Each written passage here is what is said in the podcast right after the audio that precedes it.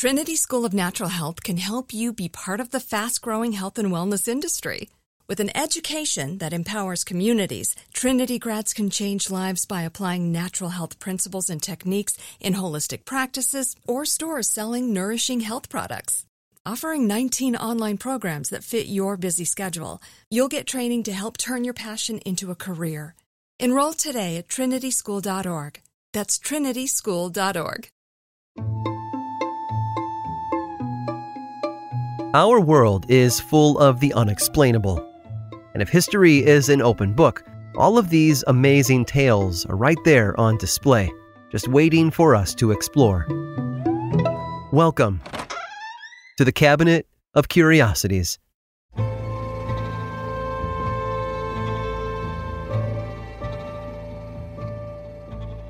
A people's devotion to a higher power is no more evident than in the structures they build to honor it. From small congregations in modest churches to vast networks of bishops and clergy that worship in great cathedrals, every religious group has a place where they can commune with their chosen God. The Hindu turned Buddhist temple of Angkor Wat in Cambodia sits on 402 acres. It remains to this day as the largest religious structure in the world. Prambanan, a Hindu temple compound in Indonesia, is comprised of 240 individual temples and dates back to the 8th century. But few religious monuments are as unique as Kailasa Temple in India. Construction of the Hindu structure was started during the 8th century, and it resides in Maharashtra, a region in western India, and took its name from the Himalayan home of the god Shiva. The base of the temple features enormous elephants chiseled out of rock that seem to hold the whole thing up. When visitors step through the two story entrance into the central courtyard, they can see a stone carving of Nandi, the sacred bull of Shiva. In fact, Shiva is depicted throughout the temple as 23 foot tall statues and within expertly carved relief panels. And there are other reliefs and panels as well, two of which depict scenes from two of the most important Sanskrit epics of ancient India, the Ramayana and the Mahabharata. The Mahabharata tells the story of a battle between two groups of cousins during a massive war, while the Ramayana is about a prince named Rama who was exiled to the forest for many years before he returned home to be crowned king. And these tales have been meticulously carved into the walls of the temple as relief, permanent reminders of India's rich history. Legend has it that the temple was part of a bargain made by a worried queen.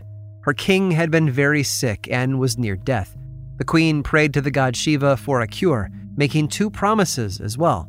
First, she would build a temple in Shiva's name. Second, she would fast until its completion, illustrating her dedication to the king and to her god. The queen's husband did recover, and true to her words, she commissioned builders to begin work on the temple immediately. There was just one problem it was going to take years to complete. She couldn't starve herself for that long, but in a stroke of good fortune, an engineer came forward with a plan. If he started building from the top down, he could finish the temple within a week. With the help of the engineer, workers moved between 200,000 and 400,000 tons of rock to construct the temple. But they didn't do it in a week. That's just what the legend says. A temple as big as Kailasa took more than seven days to build, no matter how many people were involved. In total, it took them roughly 26 years to complete. The workers did, however, work their way to the ground from the top of the temple. And if that sounds physically impossible, that's because it would be, if they had been using materials brought in from other places. But Kailasa Temple wasn't assembled, it was carved. The whole temple, twice the area of the Parthenon, was dug out of a single mountain. Over 200 tons of volcanic rock were excavated from the site as they worked. And being the 8th century, workers didn't have cranes or backhoes to help move things around. They carved out the whole thing, including all the sculptures and relief panels, using nothing more than hammers and chisels. Kailasa Temple is part of a collection of 33 other cave temples known as the Ellora Caves, but it stands out because of its size and method of construction. At 150 feet from the top of the mountain and three stories tall, it's an unrecognized wonder of the world, and proof that one's devotion to their faith can run deep. Very, very deep.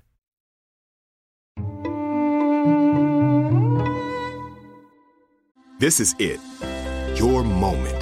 This is your time to make your comeback with Purdue Global. When you come back with a Purdue Global degree, you create opportunity for yourself, your family, and your future. It's a degree you can be proud of, a degree that employers will trust and respect.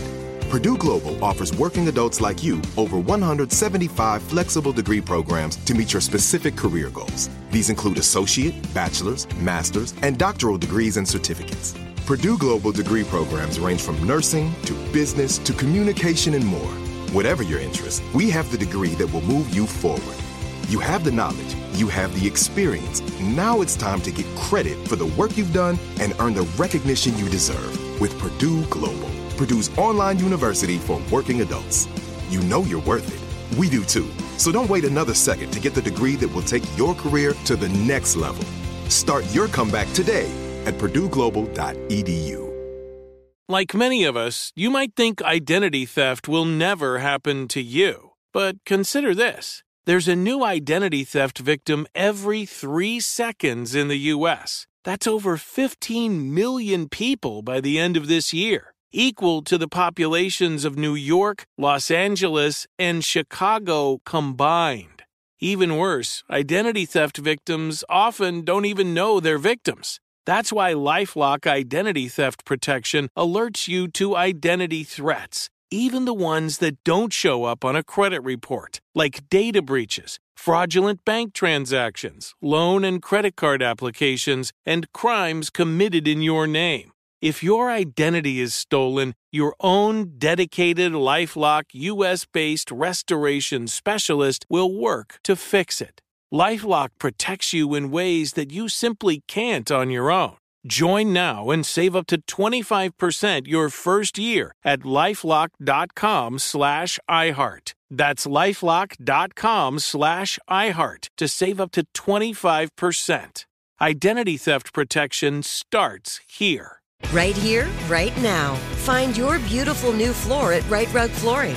Choose from thousands of in stock styles, ready for next day installation, and all backed by the right price guarantee. Visit riterug.com. That's R I T E R U G.com today to schedule a free in home estimate or to find a location near you. 24 month financing is available with approved credit. For 90 years, we've been right here, right now. Rite Rug Flooring.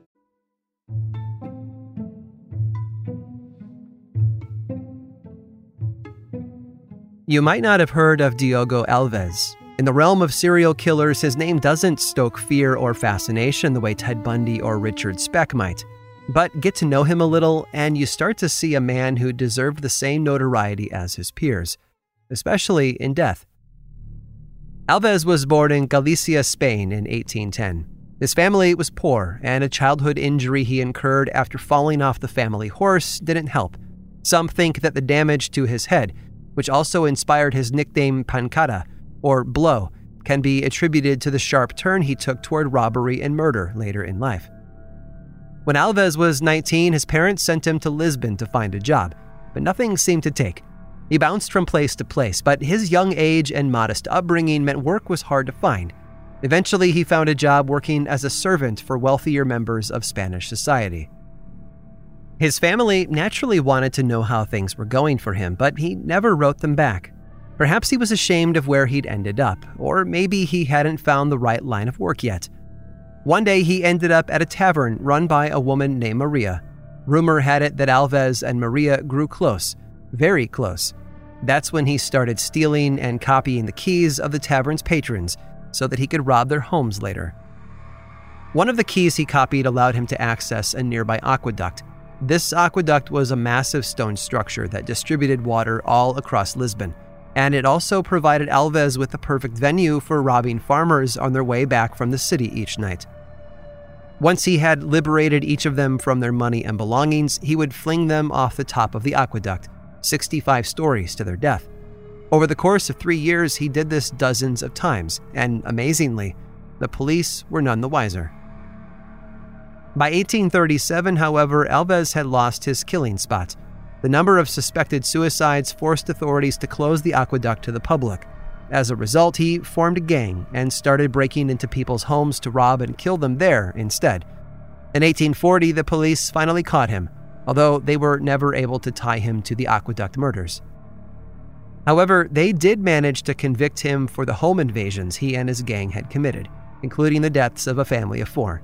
It was the tavern owner's 11 year old daughter, also named Maria, who testified against him and helped to cement his conviction. The jury sentenced Diogo Alves to death, making him the second to last criminal ever executed in Portugal. But there was something about his corpse that had captured the interests of students at the Medical Surgical School of Lisbon. The rash of murders he'd committed were so out of place for the quiet communities he and his gang had terrorized for all those years. So, after he was hanged for his crimes, doctors examined his head more closely. They wanted to see how a man like Alves could have ended up so depraved and devoid of morals. Because remember, this was 1841, and the practice of phrenology was just beginning to gain steam within the medical community. Phrenology, of course, was the study of the bumps on a person's head as indicators of their mental abilities and personality traits. Today, it's recognized as complete bunk, pure pseudoscience. But at the time, scientists honestly believed that the shape of a person's skull could explain their behavior and decisions. Researchers at the medical school in Lisbon wanted to see if defects in Alves's cranium could explain why he murdered 70 people during his lifetime. Unfortunately, they couldn't find any evidence for his lack of a conscience. But if you're a student and you'd like to have a look, you can go visit Diogo Alves yourself and look him right in the eyes. Well, his head, at least. It was preserved in formaldehyde immediately after his execution and looks almost exactly as it did on the day he died. His face bears the quiet, peaceful expression of a man who looks nothing like a cold blooded killer. If only disembodied heads could talk. I hope you've enjoyed today's guided tour of the Cabinet of Curiosities. Subscribe for free on Apple Podcasts or learn more about the show by visiting curiositiespodcast.com. This show was created by me, Aaron Mahnke, in partnership with How Stuff Works. I make another award winning show called Lore, which is a podcast, book series, and television show, and you can learn all about it over at theworldoflore.com. And until next time, stay curious.